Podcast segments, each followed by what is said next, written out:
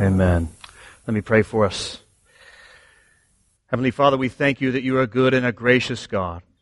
You are faithful to reveal yourself not only through your word, but most importantly to the one of whom the word speaks, through the work of your Son. Thank you for Jesus. And thank you that he is a good king, a gracious king, a king that we should submit all of our life to. Teach us, Father, now through your word. We ask in his name. Amen. Amen. Well, before I begin, let me say thank you to Ruth. I know you don't want me to talk about you, but I'm just going to do it. So grateful to you for your service as you leave our church. You've been here faithfully serving for years. And so we're grateful for you as you go to Switzerland. Uh, if you're coming into this church and you want to join this church, or maybe you've just joined this church and you want to know, how can I leave this church in a better place than it was when I joined it? Let me invite you to go and ask that question to Ruth. I think much of her life would testify to what it looks like to join a church and to help it and to strengthen it. So she will probably not want to talk to you, uh, uh, but she'll have friends around her to help articulate herself uh, as she goes. Uh, well, today we are uh, we're concluding our study in the book of Judges, and so if you uh, if you've joined us today for the first time, welcome. We're glad you're here. We've been walking through the book of Judges. We started it way back at the end of January. We preached some 12 sermons through the book of Judges, a couple introductory sermons on top of that. And we entitled the book, this series through Judges, The Supremacy of Self. Subtitle, What Happens to a People When They Reject God and Do Whatever is Right in Their Own Eyes. That's what we've been looking at. And what we have seen as we've walked through that book is that the more people reject God as king and live with themselves as king, the more chaos, carnage, and confusion reigns. In other words, the more people reject God's ways, the more people did as they pleased, the worse things became. That's what we've seen. And eventually chaos came by the end of the book. And so though highly favored by God, Israel became just like those pagan nations around them.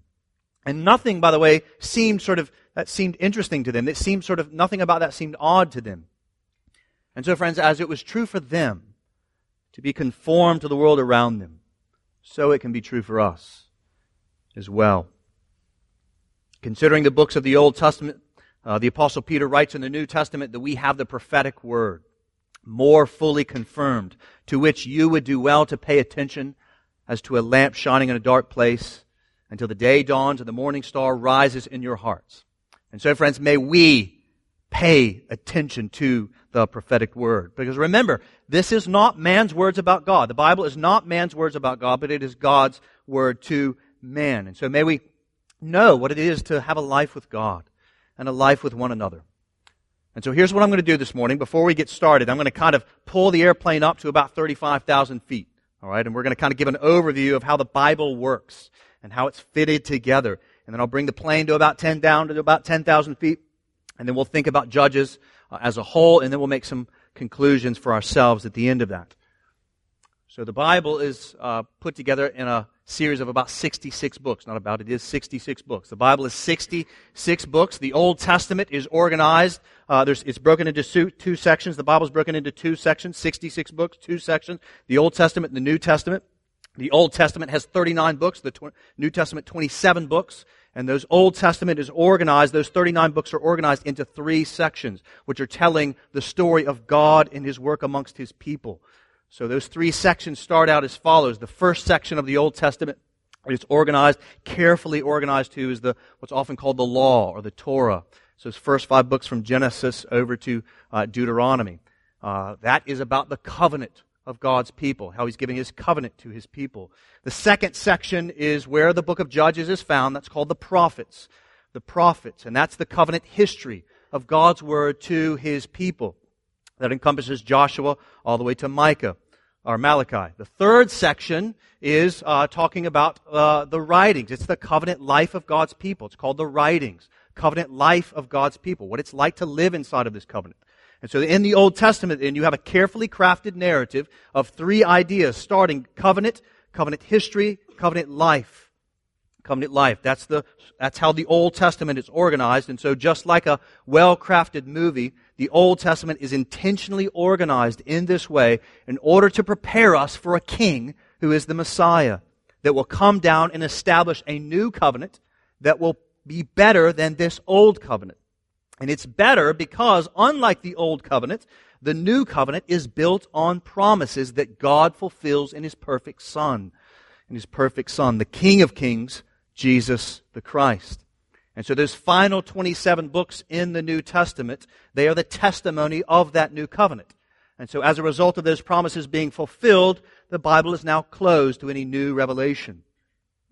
And so in light of that, since the Old Testament or the Old Covenant is organized, as I mentioned, to prepare us for the promise of King Jesus in the New Covenant, then we should understand Judges to be pointing us intentionally to Jesus. In other words, Judges, the book of Judges, points us to Jesus as the king that Israel did not have or want because they were doing what was right in their own eyes. And they became blind to their own idolatry. And so in light of this kind of 35,000 foot view, let's now lower the plane down to about 10,000 feet and review the book of Judges. And then we'll, again, we'll leave with some application for our lives as Christians, as citizens in the kingdom of heaven. Judges documents the early days of Israel coming into the land to take down the wicked nations and to raise up a witness for the glory of Christ in the land. They're supposed to illustrate to the world what a life with the one true God was like. So they're coming in to take down the bad witness of false worship, bring up the true worship of God. We learned, if you recall, way back in Deuteronomy 7, that Israel was meant to be a holy people as they came into the land. A people that was set apart from the world, not like the world. And so as a result, they were not, as they went in, they were to not make any treaties or any compromises to bring about the destruction of the people in the land that were already there, the Canaanites. Now, if you'll recall, we talked about how the destruction of the people in the land was not genocide like some accuse. Genocide is motivated by the destruction of a race in preference of another race. This is clearly not God's motive. Right? This is not God's motive, as is evidenced by the fact that he's punishing Israel just as much as he is punishing the Canaanites in the land. God's motive was righteousness and justice in the land for his glory. He's graciously choosing Israel, though they didn't deserve it. The nations that were in the land were evil.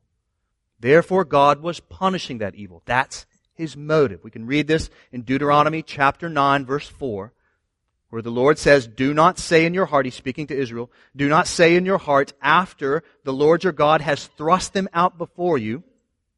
Do not say it is because of my righteousness that the Lord has brought me in to possess the land, where it is because of the wickedness of these nations that the Lord is driving them out before you. And so Joshua, we find in the book of Joshua, they come into the land. Joshua is a good leader. Things tend to go sort of well in large part. They make some, a few compromises along the way. But Judges picks up the story after jo- Joshua dies. So Israel is still coming into the land. And we see in Judges chapter 1, you can turn there, take a look at that. Judges chapter 1, from verse 1 down to 19, things tend to go well. They're driving out the people in front of them. The Lord is bringing them victory. But then things change in verse 20 of chapter 1. Uh, through to the uh, end of the book, we see right here, it starts in chapter 1, we see a list of tribes that do not drive out the nations in front of them. They kind of compromise. And this is where the spiral down begins. In chapter 1, verse 27, we see Manasseh did not drive out the inhabitants of Bethshean and its villages. Chapter 1, verse 29, Ephraim did not drive out the Canaanites who lived in Gezer. Chapter 1, verse 30, Zebulun did not drive out the inhabitants of Kitron. Chapter 1 verse 31, Asher did not drive out the inhabitants of Akko. Chapter 1 verse 33, Naphtali did not drive out the inhabitants of Beth Shemesh or the inhabitants of Beth Anath. So they lived among the Canaanites, the inhabitants of the land. Nevertheless, the inhabitants of Beth Shemesh and of Beth Anath became subject to forced labor for them. In other words, what we read there, friends, is that Israel did compromise as they were told not to do. They made their sin against God work for them. They made their sin against God work for their own benefit. And we get this in the Lord's response in chapter 2, verses 1 to 5. It says this. In response to that, now the angel of the Lord went up from Gilgal to Bochim, and he said, I brought you up from Egypt and brought you into the land that I swore to give to your fathers. I said, I will never break my covenant with you, and you shall make no covenant with the inhabitants of this land. You shall break down their altars, but you have not obeyed my voice. What is this that you have done? By the way, remember that sounded exact same question back in Genesis 3, where the fall occurs. Verse 3 So now I say, I will not drive them out before you. There's the result. But they shall become thorns in your sides, and their gods shall be a snare to you. As soon as the angel of the Lord spoke these words to all the people of Israel, the people lifted up their voices and wept. And they called the name of that place Bochim, and they sacrificed there to the Lord. And so in the rest of the book, we see what we just read there. This is exactly what happens. It's exactly what happens. The rest of the book testifies to what happens. These nations do become a thorn to Israel. Till eventually they were no longer thorns, but pillows to Israel. Because they became just like them. And so we get a taste of that straight away, right down there in chapter 2, verse 11, where it says this And the people of Israel did what was evil in the sight of the Lord and served the Baals, that's the false gods, and they abandoned the Lord, the God of their fathers who had brought them up out of the land of Egypt. They went after other gods from among the gods of the people, note this, who were around them, and bowed down to them, and they provoked the Lord to anger. And there's the refrain, guys. That's the refrain that we see all throughout the rest of the book. We see this refrain of Israel doing evil. Six times we read it. Chapter 3, verse 7, 3, 12, 4, 1, 6, 1, 10, 6, 13, 1. Same thing. Israel again did what was evil in the sight of the Lord. And here's what's amazing about that, guys. Every time we read those testimonies of Israel again doing what is evil in the sight of the Lord, every time we hear that, it's coming right after the Lord had been merciful to them. Right after merciful. God had been so good to them, they enjoy it for some time, there's peace in the land, and then they get evil. They just begin to do evil. They reject the Lord's mercy. And that was the pattern. You guys remember the pattern that we see all through. Israel would be disobedient, which led God to then punish them by handing them over to their enemies. This then led to rampant destruction in Israel, which led to Israel then calling out to God in distress which then led to God mercifully delivering them from those enemies, oftentimes by judges, which, by the way, is why we get the name of this book, Judges. That's the cycle. Disobedience led to destruction, led to distress, led to deliverance. Now, there were 12 judges that the Lord raised up uh, in order to deliver them from external enemies. That's often their job, is not to be internal adjudicators, but to be external deliverers. So we can read about them in Judges 2:16. It describes these judges well. Then the Lord raised up judges who saved them out of the hand of those who plundered them. There it is. And so while the Lord worked through all of them, similar to the story of Judges, those judges got progressively a little bit worse as the story goes on. You, you guys remember it started with the story of Othniel. Othniel who delivered Israel from Cushan Rishathaim on to Ehud. How can you forget Ehud, the left-handed man? Right? Who destroyed the evil leader Eglon. Then to Shamgar. Then the noble Deborah, who was the only non-military external deliverer. On to Gideon, who delivered Israel from the uh, Midianites by the Lord weakening the army so as to show where their strength came from. Gideon then led off into a series of really, really bad judges. You guys remember Abimelech, who's killed by a millstone. Right after him, then came the more obscure judges, Tola Jair, that outcast, Jephthah, and his foolish vow. Then came some more obscure judges, Ibzan, Elon, Abdon, till eventually we met Samson, who was ruled by his sensuality. And after each deliverance by the judges, Israel would then fall deeper into sin and darkness, even though the Lord had been merciful to them. Thus the cycle we saw over and over and over. Disobedience, led to destruction, led to distress, led to merciful deliverance, which led Israel to forgetfulness. And as each cycle channeled through, things got darker and darker until we led, until we left off where we did last week in chapter 19 to 21. 19 to 21. And there we saw the depravity of uh, just awful depravity. Things that include rape, murder, civil war, and the pillaging of their very own people. In other words, the point of the book there is to show at the end that Israel had become just like their neighbors. They had become Canaanized. Israel, instead of being holy, set apart from the worship around them, they conformed to it and became no different than the people they were supposed to take down. And the conclusion as to why all of that happened, what seems to be the point of the book, is found in the very last sentence of the book. A sentence you recall that was repeated time and again at the end. Judges 21, 21, 21 25. Why did these things turn out like this? Verse 26, I should say. In those days there was no king in Israel Everyone did what was right in his own eyes. And so, friends, this is the prophetic word that we would do well to pay attention to as a lamp shining in a dark place. We would do well to pay attention because, friends, the reality is not much has changed. Not much has changed. Because the reality is, friends, a king did come to Israel. And his name was Jesus Christ. Jesus Christ the faithful one, the Son of God. He secured salvation for all those who believe. And yet here's the thing, guys. On this side of the cross and the resurrection, on this side of the cross and the resurrection, God has not only handed Israel over to her enemies, He has handed the whole world over to its own passions.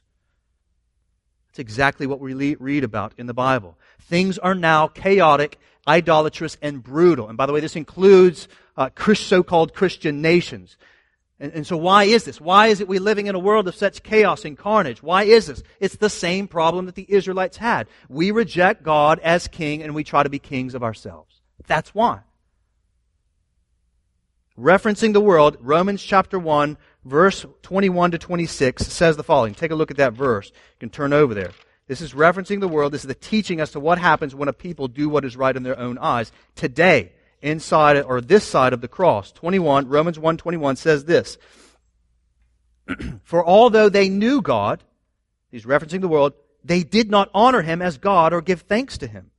But they became futile in their thinking, and their foolish hearts were darkened.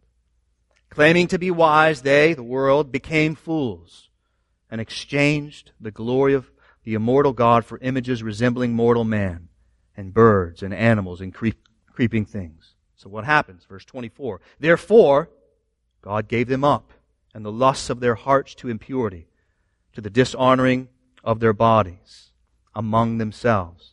Because, circle this verse, because, why did all this happen? Why the chaos? Because they exchanged the truth about God, namely that He is King, for a lie, and worshiped and served the creature rather than the Creator, who is blessed forever. Amen. This is the world we live in today, friends.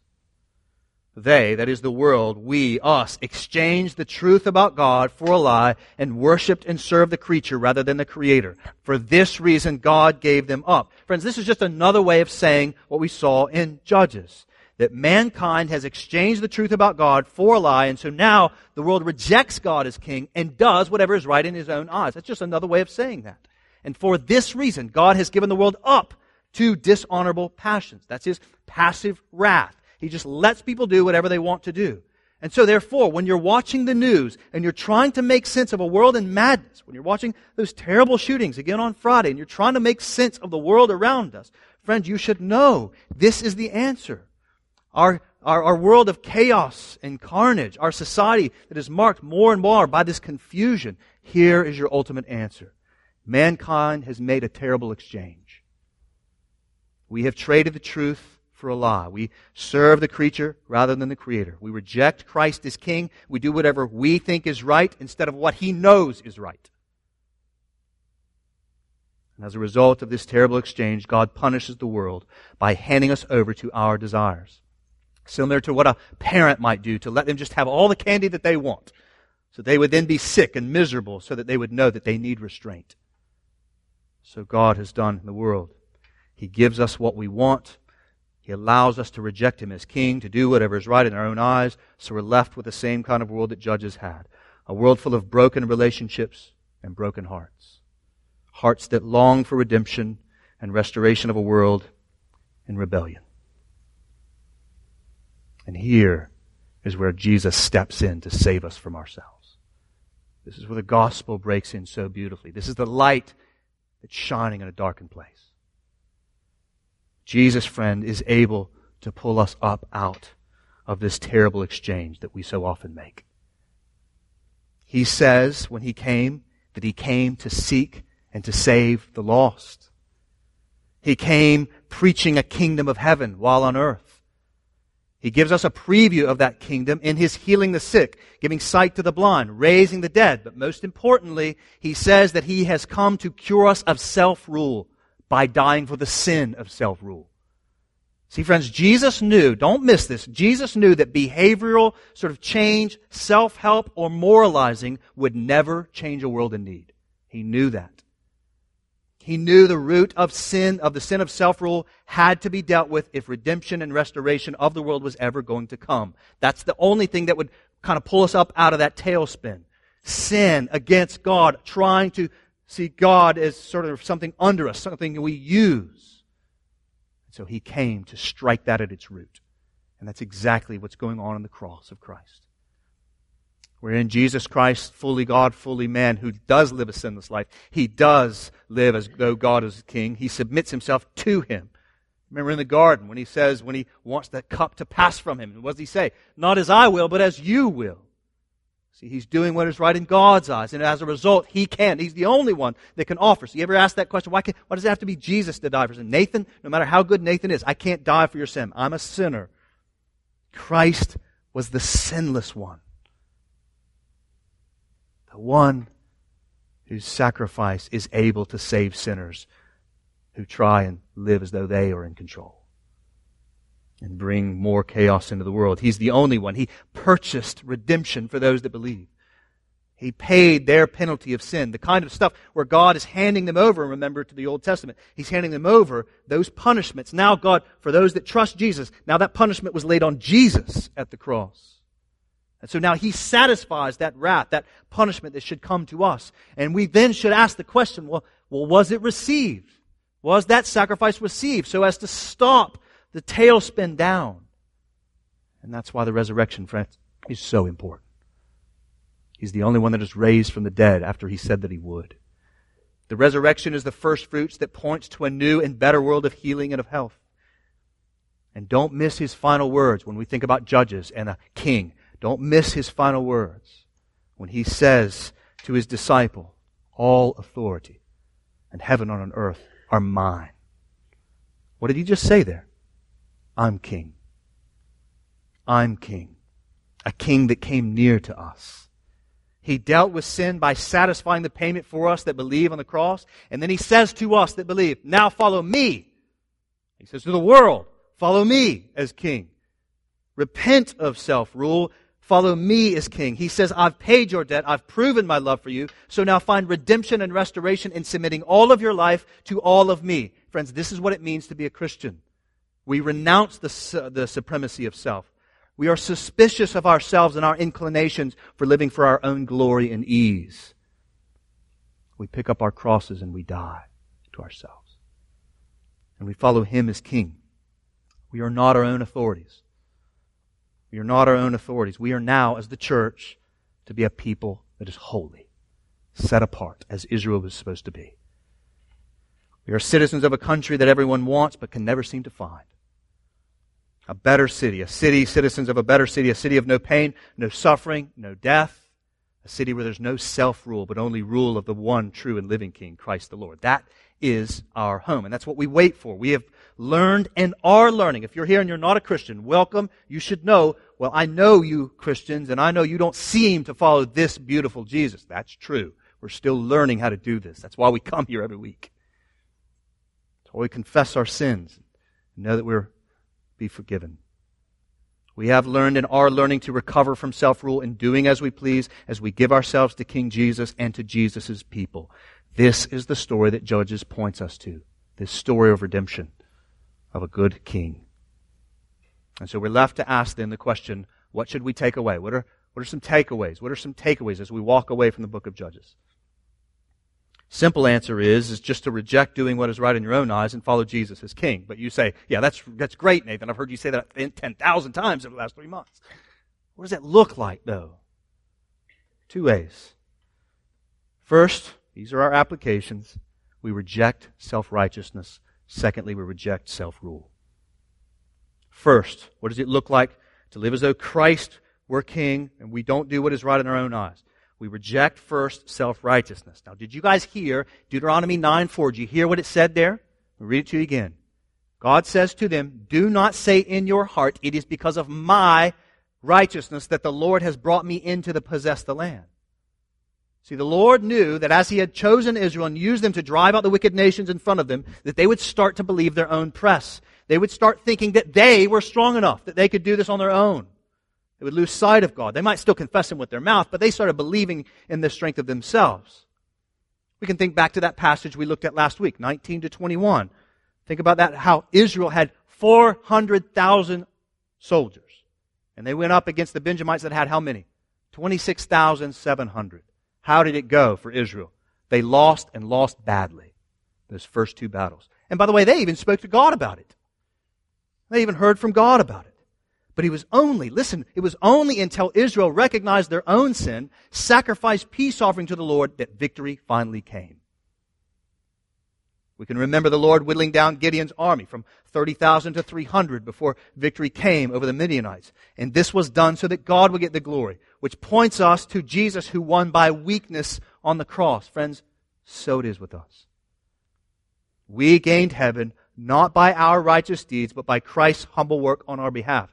We could and can do nothing to earn any good thing. Every single good and perfect good comes down from the Father of lights. We would do well to remember that. Because we kind of believe our own press, don't we? It's easy to look at the people around us and say, yep, there you go.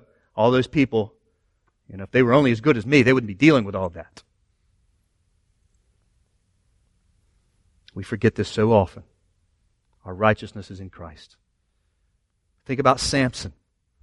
Right? Here's a guy that maybe the most powerful guy in the world strongest guy in the world. Who knows what this guy could have done had he submitted himself to God instead of submitting himself to his own sensuality?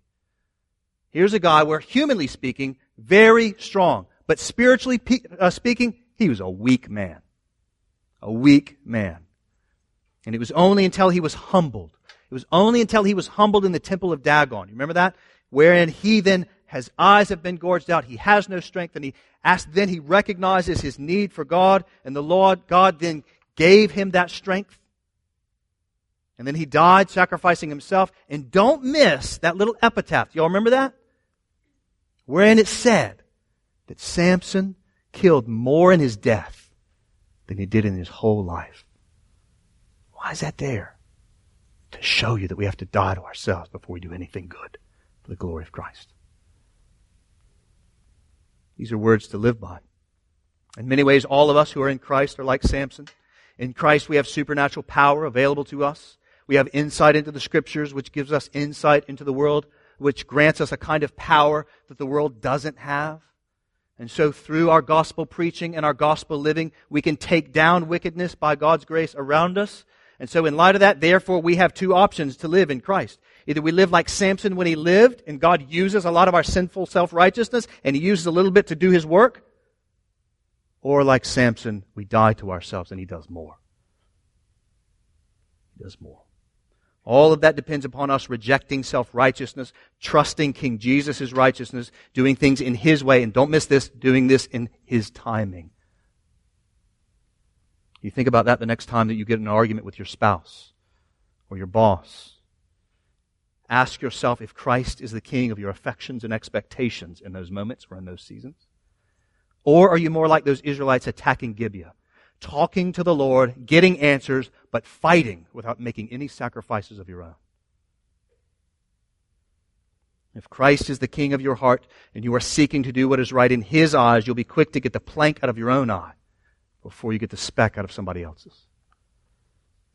Remember, friends, Samson won by weakness, Gideon won by weakness, Jesus wins by weakness. We win by weakness, recognizing Christ is King, His righteousness, not our own. It's all grace. Which leads us to the second one. Second application. Reject self-rule. We reject self-righteousness. We reject self-rule. Now this is clearly the emphasis of Judges. Time and time and time and time and time and time again, Israel did whatever they wanted to do, while at the same time taking the name of God. They worshiped the gods that were around them. They got their sin to work for their own ease and comfort, and it led them to the gates of hell. A lot of times this manifested itself in half hearted obedience. Think about the times they mostly drove out the Canaanites, but not completely as they were told. Think about how Gideon rejected the call from the people to be king, only to then go and act like a king through his taking a portion of the gold and making his own personal ephod. Or we can think again about Samson and how he kept his hair long like the Nazarite vow told him to, and yet he slept with all kinds of women which ultimately led to his ruin. All the way down to Micah's mother, who dedicated 200 pieces of silver to the Lord. Yet at the same time, she used that to make carved images, which directly violated the second commandment. So many times the Israelites worshiped the Lord half heartedly, which of course was wholehearted disobedience. And I want you to be clear on this. That seemed normal to them at the time. Eventually, this half hearted obedience led to just full throttled disobedience.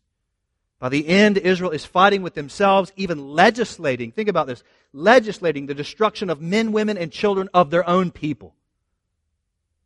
Ambushing the daughters of God who were worshiping the Lord, taking for themselves to repopulate a particular tribe that they themselves had destroyed. These guys, friends, became no different than the pagan nations that were around them, and yet they were chosen to be holy. They even took the name of a holy God.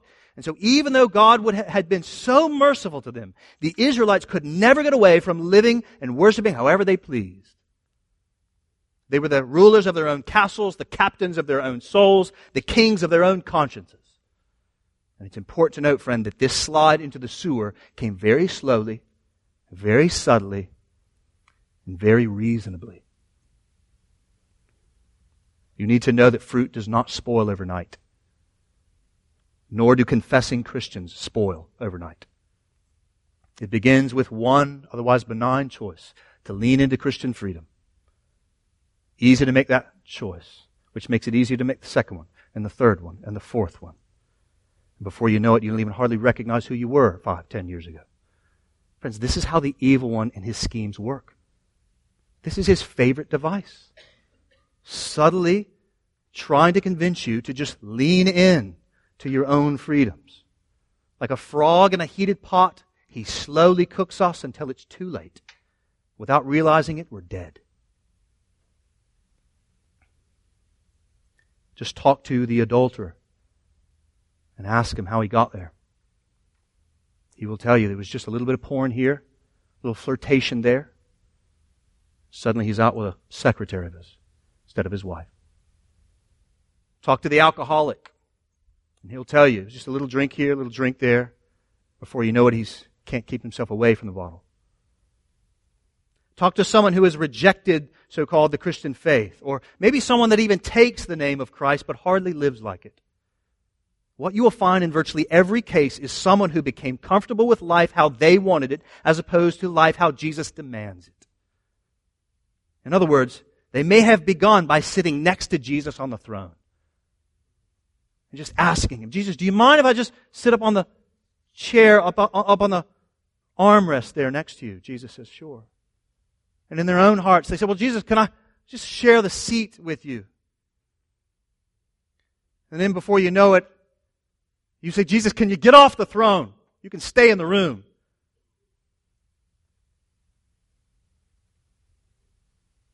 Before you know it, people like that slowly edge him off the throne of, in their own hearts. Self rule for those who take the name of Christ, or maybe who have been raised to submit to Christ, oftentimes comes slowly and indiscernibly. Is the evil one's oldest trick in the book. If it were a math problem, it would go like this distraction plus deception plus time equals self love and self rule. And that's exactly what sent Adam and Eve out of the Garden of Eden. So now the gods that are around us that we're attempted to adopt, they're not Baal and Ashtaroth as they were for Israel, right? We don't have any temptation. Anybody here have any temptation of following Baal? Right? No, right? Anybody tempted to follow Ashtaroth? Anybody have an Ashtaroth pole back at home? No, right? So what is it then for us? What's the temptation that we might be tempted to follow? What are the gods that are around us that we might be tempted to follow? What are they? Who are they? So that we might know the evil ones trying to slowly and indiscernibly have us to follow them. What are they? Well, it's clear. It's the same God that the Israelites were following. It's just not nearly as opaque. It's the God of me. It's the God of individualism. It's the God of what I want to do in the way that I want to do it. Now, to be clear, friends, there's no temples to the God of me, which makes that idolatry, right, more subtle, more dangerous. Many people who serve the God of me are members of good churches. The evil one loves and even prefers such things to happen if he can get members of good churches to sort of follow the God of me, because then he gets the same thing that he gets in chapter 19 to 21 civil war inside churches, mixed communities that don't look, don't have clear testimonies about holiness. He loves to take down whole churches by people that just compromise a little bit here and a little bit there. so maybe you're asking this morning, well, how can I be careful that I am not do- adopting the God that is around me, the God of me? What can I do? How can I be sure that I'm not slowly cooking in the pot of death? I think you can pay attention. There's a lot of ways we can answer that question. I think you can pay attention to at least two things. Pay attention to your calendar. Pay attention to your checking account. And in those two things, you can find if you're beginning to adopt the God of me. Where do you spend your time and your money? Take a look back over, say, maybe the last three months three months and evaluate how much time have you spent with Christ, His Word, His people? And pay close attention to how you prioritize those things. And don't pay attention to intentions, pay attention to actions. It's going to reveal your heart. So, for instance, let me ask you a series of questions. Did you call to mind as you were working this week, 40, 50, 60, some of you 70 hours? Did you call to mind at some point this week the notion of Colossians 3:17. You don't have to say it like that, but you recognize that my work is ultimately I'm working for God as king, not for my boss. Did you do that the past few months? Uh, though you maybe had to work late a lot the last few months, did you still take the time to meditate on Christ? Maybe think about a promise. Thank God for grace. Have you done that recently? A lot recently. Maybe did you reach out to a brother or sister and ask them how that interview went? Told them that you'd been praying for them. Have you picked a verse to memorize and to meditate on on your drive to work, on your drive home from work? Maybe memorized a verse as you're staying up late with your child, late into the evening, just to speak it over them.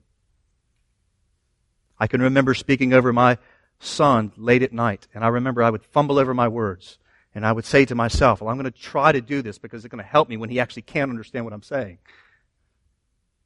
Have you done that? Have you woken up in enough time to prepare your heart for worship at church here? Did you wake up in enough time to prepare your heart to meet with God? Have you prioritized this gathering? This gathering where you would meet God, meet with His people. If you're a covenant member of this church, have you prioritized members' meetings where we're doing that difficult, not very sexy, but important work? Did you come in here in such a time and way ex- expecting to hear from God? Did you go to community group or if you couldn't make it to community group this past week or the week before, did you schedule a lunch with a brother or sister just so you could get some accountability, just to see how they're doing, how everybody else is doing? Did you email or call or text some promise of God to somebody else that you were praying for them just to encourage them? Have you tried to read the book of Mark with a friend, Christian, non Christian? How's the work of making disciples going? Did you spend some time reading a good book or maybe listen to a helpful sermon or a good podcast that stoked the fires of your love for Jesus? Did you serve somebody else explicitly in the name of Jesus? How much time have you spent with Jesus and with Jesus' people in the past two or three months? And regarding your money, have you helped the poor in some way the last two or three months? Have you given gladly of your money to the spread of the gospel in some way? Did you maybe buy a loved one a gift just to tell them that you love them? Or did you maybe buy some food and prepare it so that you can bring some of those neighbors that you know don't know Jesus and you're trying to bring them in to share the good news of Jesus and your hope in Him? Have you done that? How have you used your time and your money in the last couple of months? And would it testify that your greatest treasure is Christ is King and His people are your great delight? Would it tell a story that would illustrate Jesus is King? Would it tell a story that would illustrate that heaven is your home? Would, would your life agree with Psalm 16.3 that says, the saints in the land, they are the excellent ones in whom is all of my delight? Or would it reveal, when you evaluate your life, would it reveal that your treasure is somewhere else? Reflecting more often the God of me.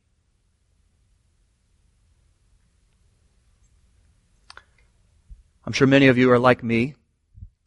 Uh, I have an annual checkup once a year. Comes in up in August.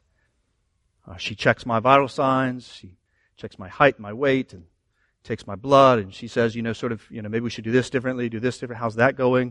We sort of make some adjustments.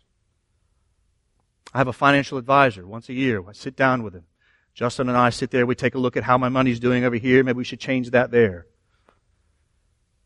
I'm sure you guys do similar things. I, I can think about my, my wife and I. We go on dates two or three months, every two or three months at a time, somewhere, somewhere every couple, of three months, we'll go out and I'll ask her three questions, oftentimes. Ask her three questions. What am I doing that I need to start doing? What am I need, what am I doing that I need to stop doing? What am I doing that I need to keep doing? And I let her talk to me. Why do I ask her that? Because I want to stoke my love for her. Because I love my wife. I want to love her better. My wife, as many of you know, homeschools our children. And so we don't know, we don't have test scores and things that can sort of see how things are going. And so right about this time, uh, time of the year, uh, they take tests. And why do they take tests? They, they want to see how the kids are doing. Are they falling behind in math or reading or something like that? We make adjustments and on we go. Right? This is what we do. We do these kinds of things all the time. And so listen, beloved, listen to me. What is the trajectory of your soul? What is the trajectory of your soul? Is it towards the love of Jesus and of Jesus' people? Guys, we say that we love Jesus, that He is the most important reality in all the world, but do we take the time to evaluate how our love for Him and our love for His people is going? Are our daily, weekly, monthly habits bending us towards the love of Jesus? Bending ourselves to the love of His people? Or is it bending more to the love of the world? Beloved, what's forming your loves? What's forming your values? And how are you cultivating things in that way? If you were to have an appointment with the great physician, King Jesus, if you were to have an appointment with him and he were to sit down to you and he were to check your spiritual vital signs, what do you think he would tell you is the trajectory of your soul based off of the past three, four, five months? What would Jesus tell you if he was your great physician and you came in to visit him? He would look at the last three, four, five, six months. What would he say to you? What would he say is the trajectory of your soul for the next five, ten, or fifteen years? Based off of the last few months. Friends, the warnings of the Bible are all over the place. They remind us that we are at war. And yet I think, myself included, I can oftentimes live as though we are at peace. We hardly take the time to notice that many of our convictions are eroding. And our love for Jesus and Jesus, his people, is cooling, as is evidenced by the way that we spend our time and our money the Lord speaks tragically at the end of the Bible about the church in Ephesus. It says in Revelation 2 4, the Lord says, I have this against you, that you have abandoned your first love. That's the church in Ephesus. Paul writes to his young disciple Timothy, keep a close watch on your life and your doctrine. To that same church in Ephesus, Paul says, look carefully how you walk not as unwise, but as wise, making the best use of time. God forgive me. I haven't done that this morning. To the church in Corinth, Paul says, examine yourselves to see whether you are in the faith. Test yourselves, he says. Speaking to, to pastors, but I think it's sound counsel for all of us. In Acts chapter 20. He says, Pay careful attention.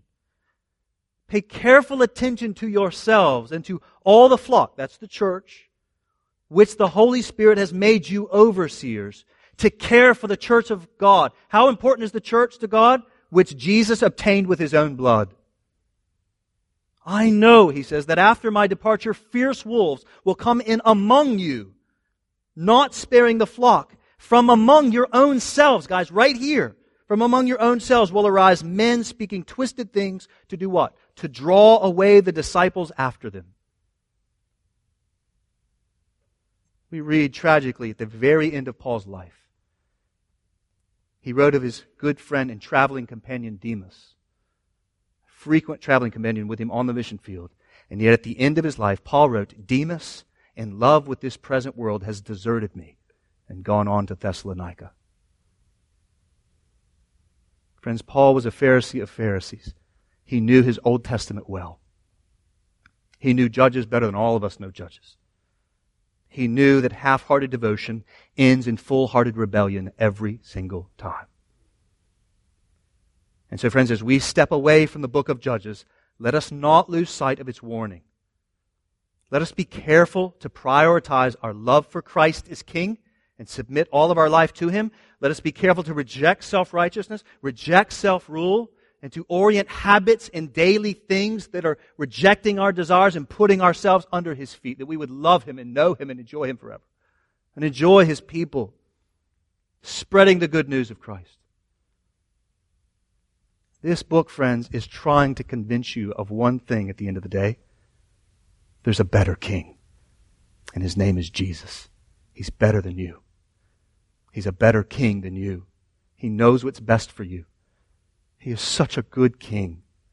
He is a faithful king, a king that broken people felt comfortable around, a king that was loving enough to say things to people when they didn't want to hear them because he cared for them to confront people when they make wrong choices. That's how good a king he is because he knows and believes that there's something more important. He's trying to wake us up. This good king, Jesus Christ, is trying to wake us up from the slumber that the evil one so often is putting us around, making us to slumber. And he wakes us up and says, I'm here. All authority in heaven and earth is, is mine. You'll never get righteousness. You'll never get joy. You'll never get freedom until you live in submission to all of me.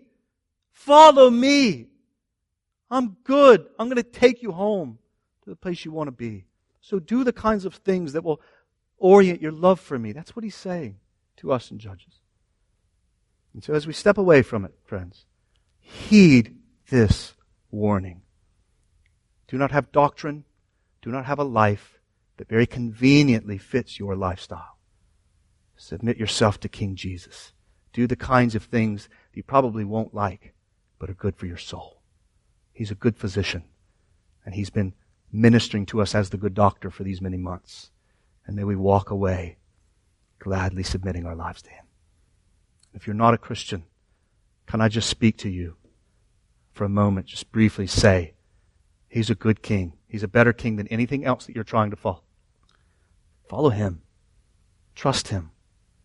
We're a bunch of deeply flawed people here at Restoration Church, but we'll help you. He's a good king. Follow him. Let's pray.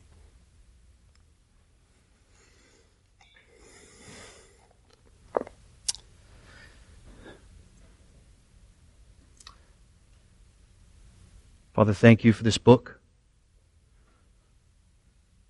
Thank you that it disturbs us so that we might be awakened to follow our deliverer. And oh God, hasten the day when the war is over and we can enjoy Jesus forever. Jesus and Jesus' people hasten the day. All the pain, evil, and suffering and the chaos are gone. And God, make us holy people at Restoration and any other gospel believing church. Make us holy people, set apart from the world, so that others would see the beauty of Jesus. In whose name we pray. Amen.